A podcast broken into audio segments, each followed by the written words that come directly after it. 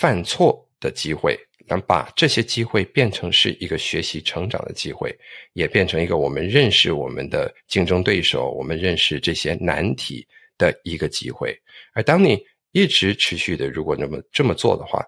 你就有机会可以改变你所对话的这个对象，这个人，他就会慢慢慢慢的会觉得说，啊，对对对，其实犯错是 OK 的，是 OK 的哦，我并不会因此而丢脸，嗯。啊、哦，我觉得这个脸的这个这个，you know，这整个的意念就是，you know，我们怕这个，you know，失去面子，嗯，但很多时候就是因为维持面子，我们反而会害了自己，我们会自我局限。那如果是这样的话，嗯、那就得不偿失了。哦，因为我觉得这样的方法很好。除了对我们自己是这样的方式，其实在对待别人，无论是孩子啊，或是其他的，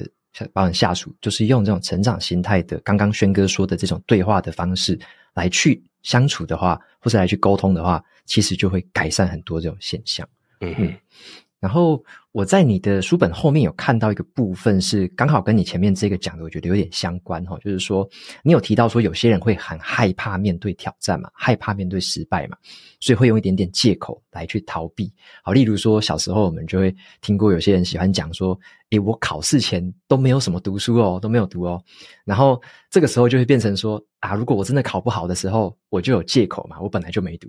可是呢，如果我考得好的时候，好像就变成哦，自己很聪明一样，就感觉诶，好像就在这个两个中间游走。是，那我自己先跟轩轩哥承认一下哦，我小时候也很喜欢用这个借口，看到的时候想说，哎，这个他好像在说我诶，因为我解释一下为什么说，因为用这个借口好像很有效，因为。就像我说的嘛，诶，考得好，好像也有借口；考得不好，也有借口。所以好像用这个东西，诶，好像没有什么坏处啊。那后来才发现，你说你提到这个东西叫做自我设限，那这个意思是什么？就是说，为什么我们会用这样子的借口在在讲话？然后这个有坏处吗？我们要怎么样去处理这个状况？哦，瓦基，尼所讲到的这个，其实坦白说，我以前小时候也会。我刚移民到美国去的时候，啊、从原本完全英文不会，到后来逐渐逐渐的在班上，啊、呃，首先先是数学好嘛，哎，然后再从这边再啊、延伸到其他的科目，那逐渐的，呃，就全班的同学好像都把我当成是那个天才神童似的，那我也欣然接受了如此的绰号，因为在学校里面那是我的一席之地。嗯，所以为了要维持这个绰号呢，我也就会去做出一些事情，像是明明已经很用功念书，但是到了学校的时候却要演一出戏，假装好像根本不知道当天有考试一样，而 you know 就是装傻。他就说：“哦，反正你又不用准备了。”我说：“啊，不可不行啊！哇，今天竟然有考试！Oh my God，I'm so dead。”那当然就是那样。那考完了以后，老师说：“啊，就有一位同学考到满分。”大家都会看我。我说：“啊，不好意思啊。”现在在回想，真的，你知道，就真的是愚蠢、幼稚又欠揍。但但是啊、我们就在想，其实这个回到一件事情，就是自我意识啊，我们的自我价值感是在哪里？那就像瓦基你刚才所说的，当我们这么做，当我们这么说的时候，我们已经给自己找到一个借口。所以，万一啊，当然我们不希望这个万一发生，但万一考得不好的话，那我们说，哎，其实我根本不晓得今年有考试。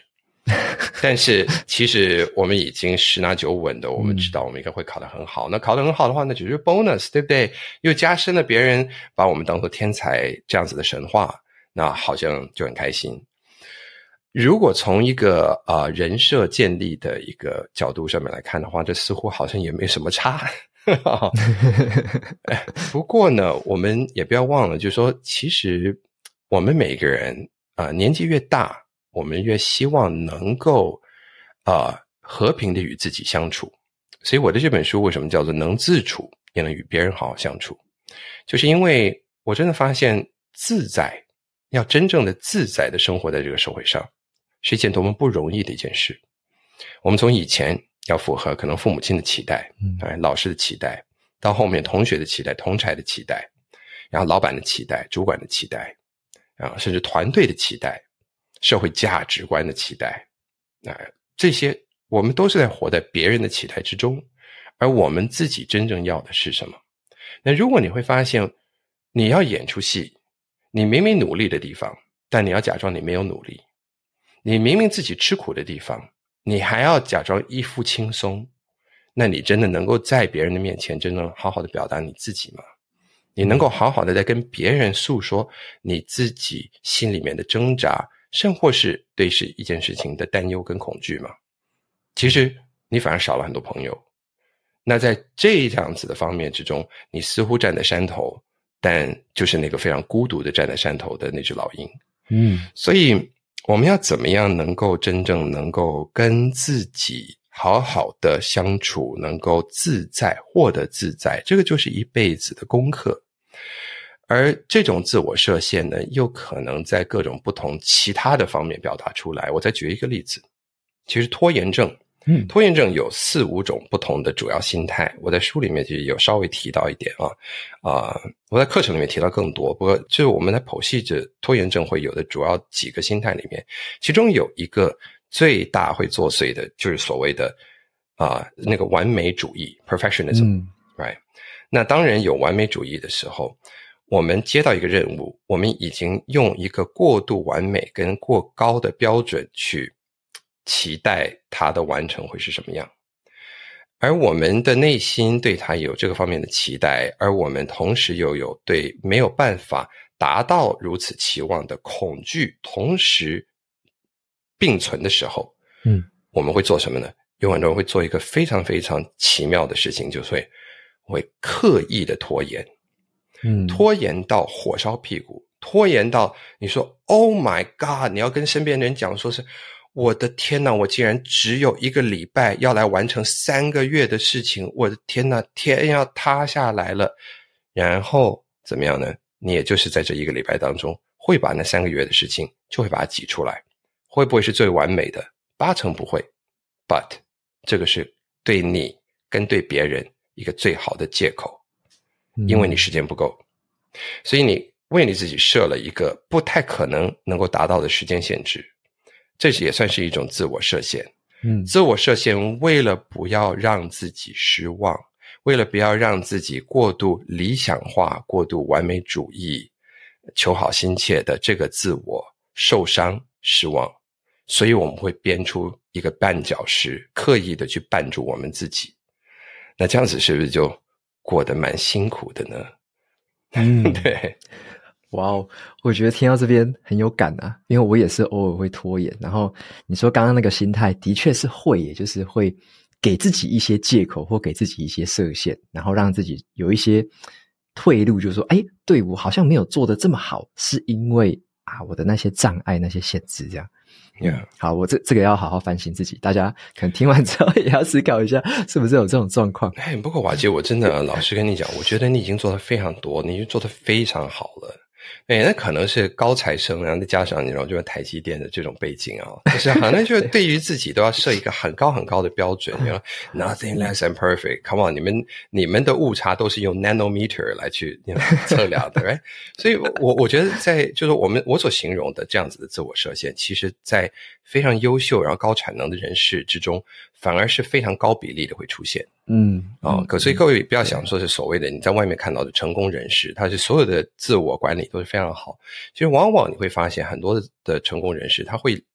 留一两手是会自我限制的。对，那如果我们今天能够克服这些自我设限的话，那我们可以变成一个更完整的人，也更自在的人，也更能够诚实的面对自己跟别人跟外面的世界。那我们也会变得一个更幸福快乐的人。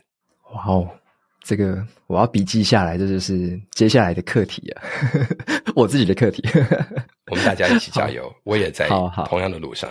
OK，轩哥，你你接下来我再问一下你书里面的一个内容哦，就是你刚刚有提到人是一种蛮就是会活在群体的动物嘛，我们会看别人的意见啊、价值观啊、期望这样子，所以在一个群体里面，有时候我们会很怕去表达反面的意见，就是很怕说自己好像讲了大家不喜欢听的会变边缘人嘛，所以有时候就干脆都不要讲话，然后就避免被别人讨厌。可是我觉得。有时候在工作上面，真的有时候该说真话，或者是诶，真的是为了组织好，为了工作好，为了团队好，该说真话的时候，该怎么表达比较好？因为上面我说的那种心理恐惧是很真实的，很难很难去突破。那怎么样的表达方式，它有可能可以去解决这个状况，又可以说出真话？嗯，我想我们都听过国王的新衣的故事嘛，嗯，对。那最后当大家都不敢说实话，于是国王就就是你 you know 就光着屁股走在街上的时候，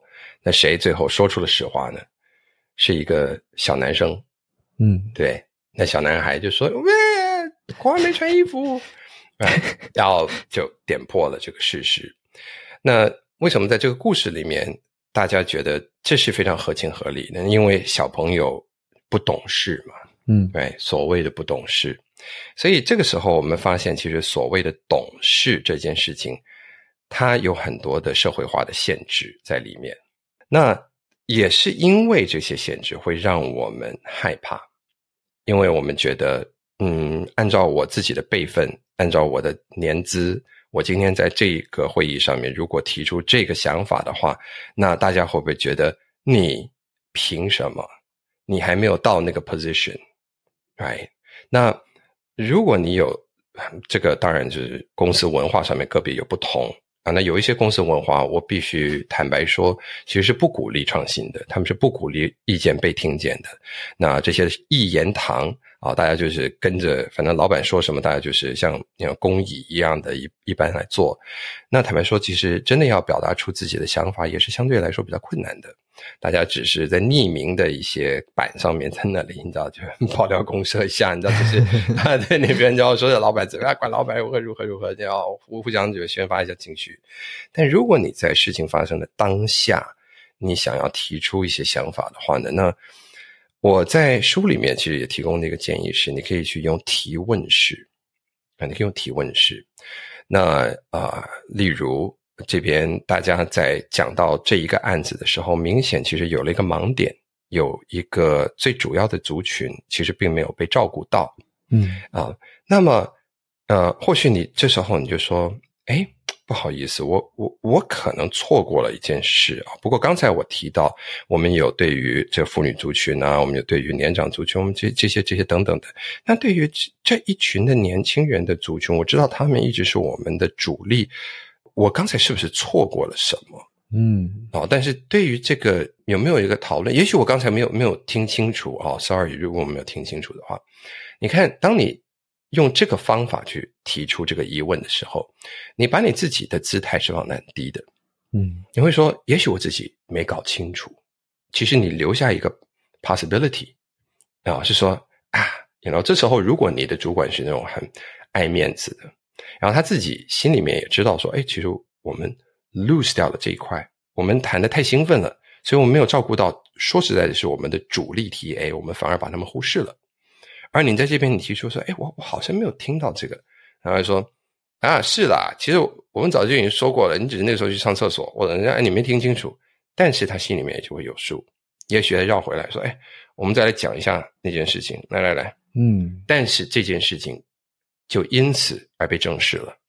嗯，哎，那我觉得啊、呃，在这个沟通过程里面，如果你真的是这样，然后反而还被反讽了一番，但是事情有被解决。啊，你要觉得冤枉吗？你要觉得委屈吗？我相信，其实感觉上面会有多多少少会有一点点委屈，但啊、呃，我也相信，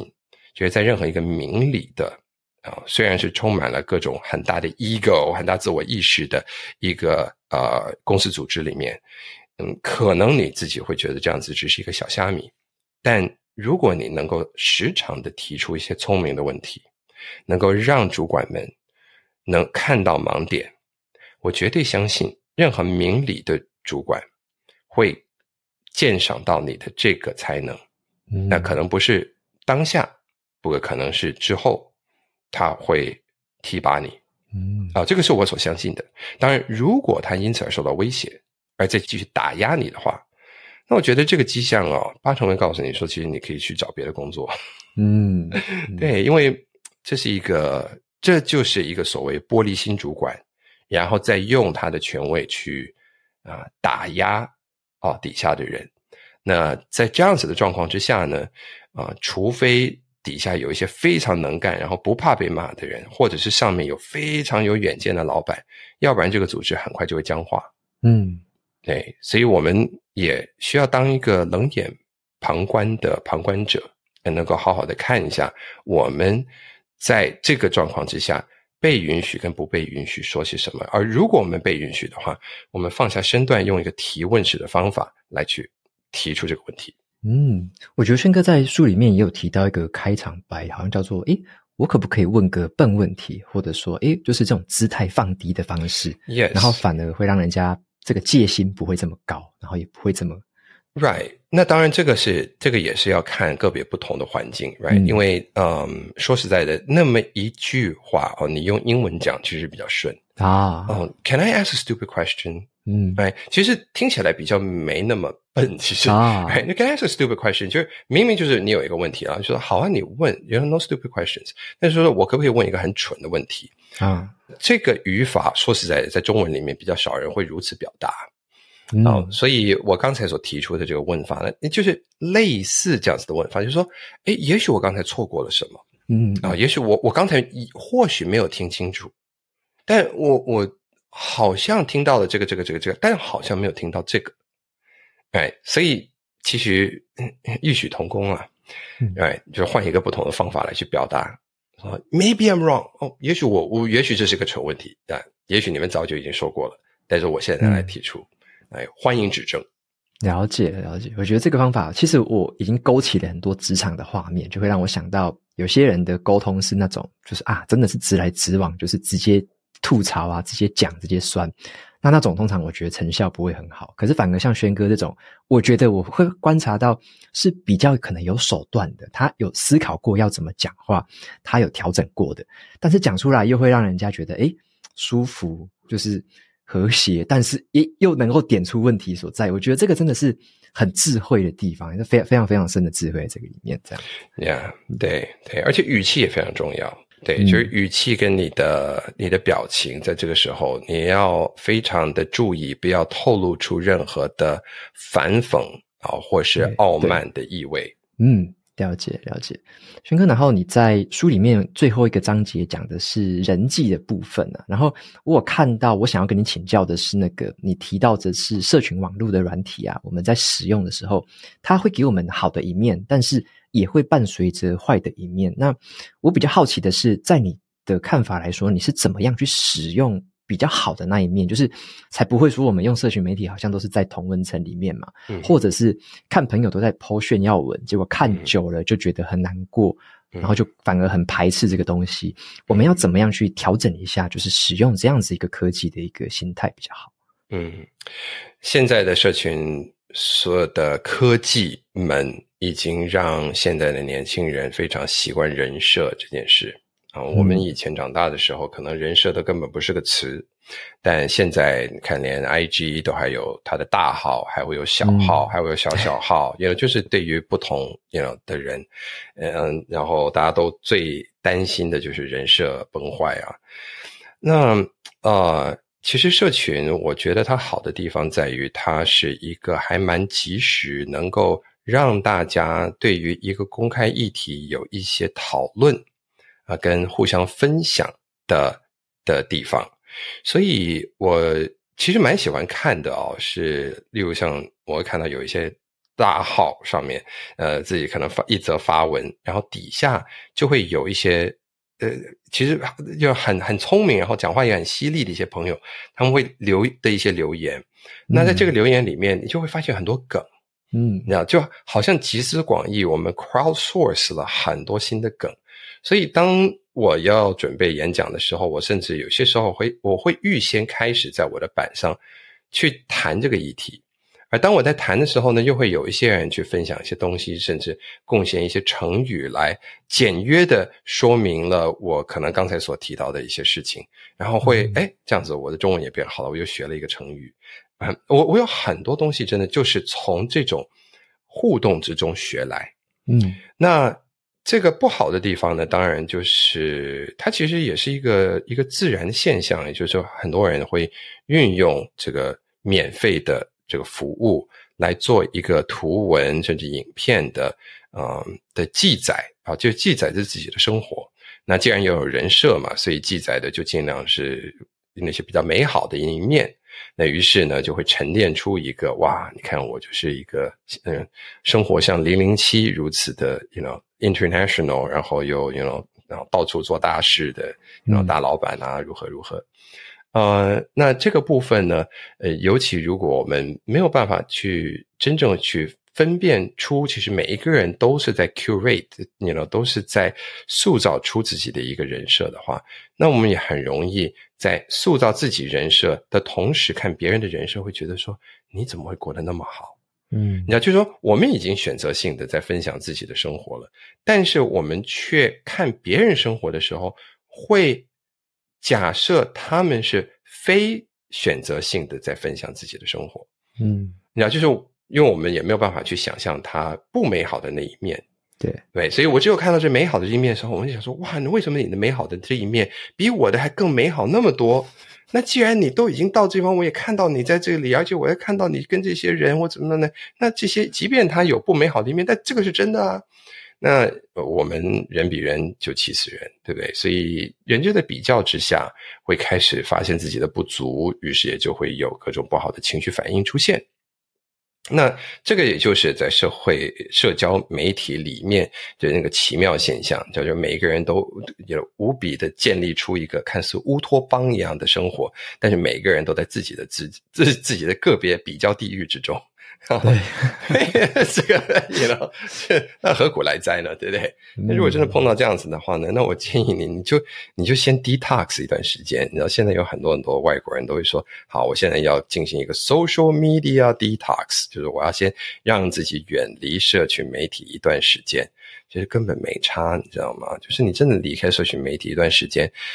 其实你会发现你自己过得好好的。嗯，哦，甚至你当你再回来的时候，你所贴的一两样东西，你会发现你演算法还会给你特别去 boost 一下，因为你太久没发文，你知道，他会给你特别的优惠，对。然后其他的朋友们会说：“哇，你到底你去消失去了哪里了？”我说：“啊，我出关了啊！我这段时间我有了非常美妙的内在的变化。”他说：“什么内在变化？啊，这边一言难尽。”啊，我就先分享几个风景图好了，啊，然后其他的呢，啊，这你们改天再约我出来吃饭，我再嗯跟你们慢慢的分享。不过我有很多很好的故事，哇，朋友们开始慢慢然后陆续的约你吃饭，于是呢你就有很多免费的饭可以吃，然后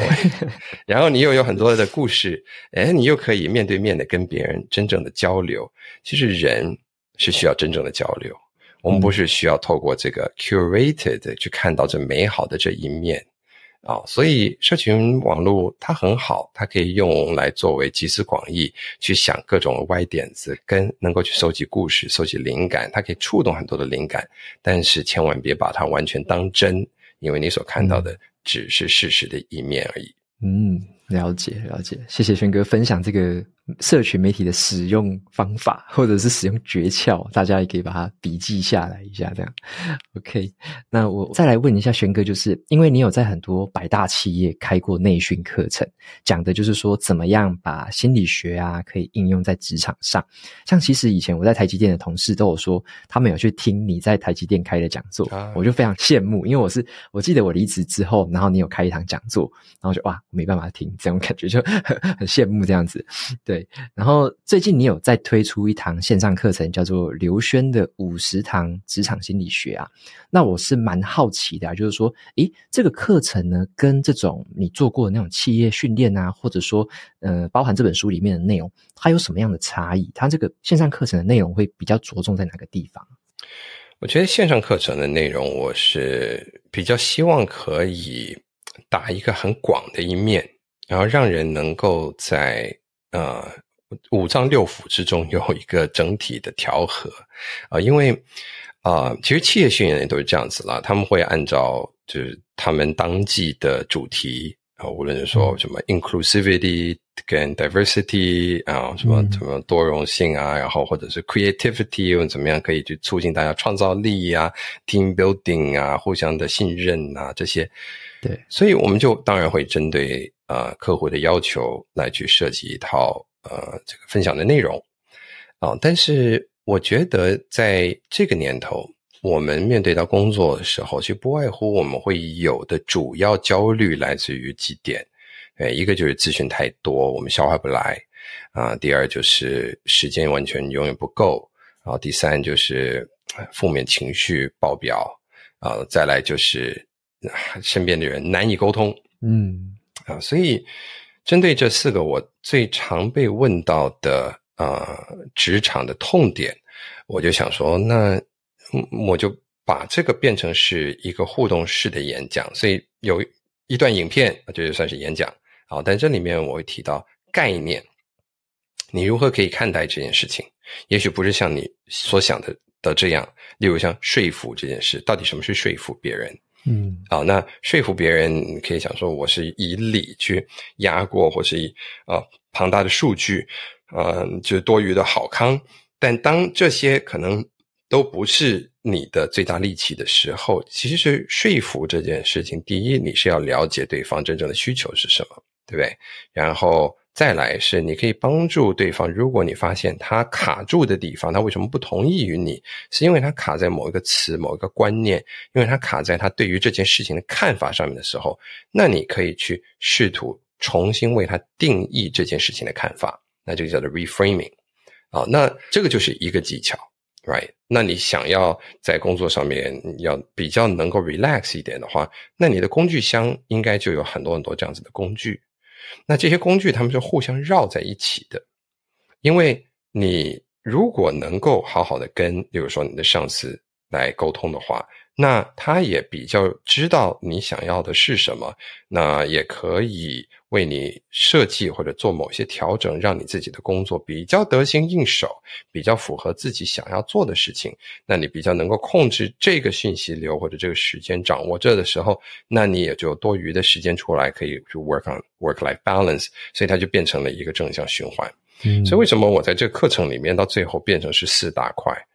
我觉得。资讯管理、时间管理、情绪管理、沟通管理，就是因为我觉得它缺一不可。嗯，它是每一个互相牵连的，而这个跟当然这培训课程当然就不一样了。那么，况且哪一个培训课程可以让大家说是 OK，好好，今天大家 Good morning，然后我们接下来就让我直接的跟大家来演讲个八个半小时，哎。我的天呐，我也累，人家也累，所以 这个课程呢，到真的加起来的时数大概也有大概八个半小时，但是它就分成五十节，就是五十个 talk，right？那每一个 talk，那可能有些五分钟，有些十分钟，有些十五分钟，it doesn't matter，right？就是都都不同。那但是每一个里面介绍可能一个主要的观念，然后又有一些练习的方法，或者是一个在老师的话里面印出来，你自己可以填写去反问你自己。对于这个观念的反思，那因为我们都是透过反思来学习嘛，我们透过反思来成长，所以啊、呃，我是希望啊，透过这样子的一个课，虽然看起来很大，虽然看起来包山包海，right，但是最终可以给人一种面对工作的底气，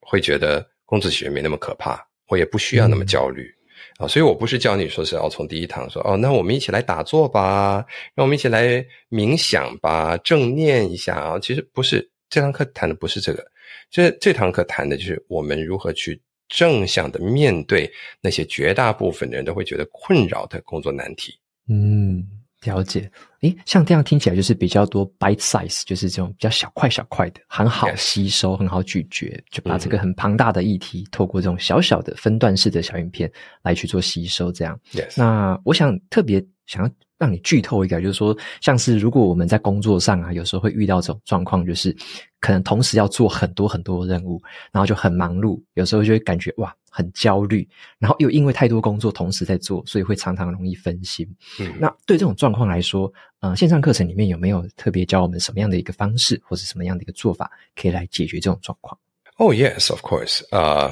你看瓦基你也导读很多书，我相信你也之前好像有导读过那个 Cal Newport 的 Deep Work，对不对？嗯，深深度对深度工作。呃，其实就是一个深度工作的观念。嗯，哦，那啊、呃，就正向心理学的研究也发现，当人深度工作的时候，你不但会有更多的创意、更多的效率，你更容易进入到心流，而且你会变得更快乐。嗯，这奇妙哦，奇妙哦。长期如果你能够固定时间里面都可以让自己进入到心流，专心的去做一件事情，要达到 deep work 的话，你对工作的满意度会增加，你对自己生活的满意度也会增加。所以，everybody should do some deep work。但是偏偏呢，就在当你刚开始 deep 的时候呢，那个同事就开始过来说：“哎，那个刚才那个谁打电话过来，哇，那个难搞的那什么哦，我跟你讲一个说，或者说哦，你有没有办法相信发生什么事情？或者哎，你现在看一下新闻，那个谁谁谁又怎么样了？哎，就反正总是会有一大堆，你知道，你只要在办公室嘛，就是永远不断的会有插播。”其实我觉得，这个如果是你的人生的的必然不可避免的一部分的话，一个很简单的技巧也是，嗯，就是拿一支笔啊，拿一叠可能便条纸啊，或者像一个小小的 notepad，不需要很大啊，小小的一个记事本。那每当你有被一个讯息，去打扰，像例如说别人要求你，请你找一个东西，或者要你回一个东西，或者怎样的，家里面打电话或者回来或怎么样，而你正在那个 deep work 的状态之下的话，那你可以说，OK，好，我收到，啊、呃，我等一下回你，OK，那你就把这个这件事情记录下来。那记录下来的时候呢，因为事情很新鲜，所以你只需要可能两三个字关键词，嗯，你就可以把这件事记录下来了。啊，你不需要把它写得非常非常的详细，但是你在做完这个 deep work 之后，那你就要回头来处理这些事情，要不然时间一久了，你回去你根本自己的笔记都看不懂。嗯，啊，所以用这样子的方法为什么是有效呢？是因为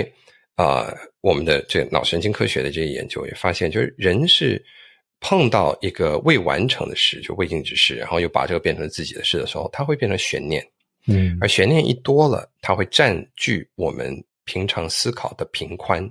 就好像你的 RAM 的记忆体，你开了太多的城市，虽然那些城市都没有在跑，但它就占住了你的电脑的 RAM 的时候，你就会发现你电脑跑得越来越慢。同样的概念。那在这时候，如果你要快速的回到你的工作状态，你就把这件事情简单一两个字写在旁边的纸笔上，而且我是特别推荐用纸笔，而不是用手机啊，以免手机一打开了又被更加分心了。嗯、那这个呃，就记录在这个这个这个纸笔上面。那这件事减少悬念，它也可以啊、呃，减少我们所谓的任务转换成本。嗯，啊，就是当你去思考这件事情的时候，你的大脑要为了要去 switch over，所以它会有一个转换的期，而且它会烧特别多的脑的糖分啊。那这个成本就是就是叫做任务转换成本。那人如果一天当中一直不断的被打断的话，那其实任务转换成本就会变得非常高。嗯，啊，所以是 all about 我们怎么去减少我们的任务转换成本，让我们能够快速的再回到我们应该要专心的事情上面。嗯，OK，那个小诀窍很棒，就是用纸笔的方式，把当下可能打断的零碎的那些资讯或要求，马上的诶两三个字，可能几秒钟写下来，然后就继续做深度工作，就回来。对，对，那就是说，就是别人说，哦，就你真的会回我电话吗？怎么？你说呀，会。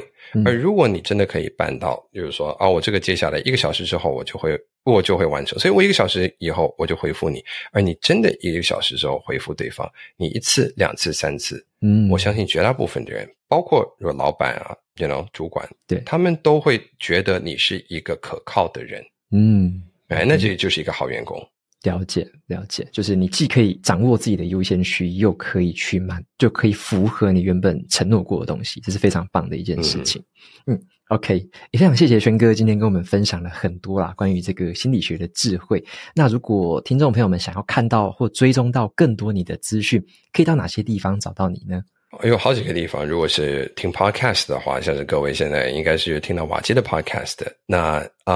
呃，你就往瓦基 podcast 的后面的那个排名那边，然后再找一找，你就会发现就会找看到我的 我的头像我。直接帮你放链接了。啊，那我的节目叫做刘轩的 How to 人生学。呃，最近呢，我们也会开始有习惯去尝试在访问人的时候，哎，同时录个影像，所以我们会放在 YouTube 上面，在 YouTube 上面也可以欢迎搜寻“宣言文创”，这是我的公司，我的工作室在台北的名字啊，就是我的刘轩的轩啊，宣言文创。那呃，那还有当然就是在各个不同的平台，像是我这次哈好会推出的这个课程啊、呃，这些地方也都可以认识我、接触到我。那当然最后不外乎就就是书喽。嗯，OK，好啊，那我就帮轩哥你提到这些资讯，我就把它整理在资讯栏，让大家有兴趣的话可以直接去点击。OK。那节目到这边就正式进入尾声喽。如果大家喜欢今天的内容的话，欢迎订阅下一本读什么。然后你也可以订阅我的免费电子报，每周都会收到最新的读书心得，还有好书金句。我们就下次再见喽，拜拜。谢谢瓦吉，拜拜。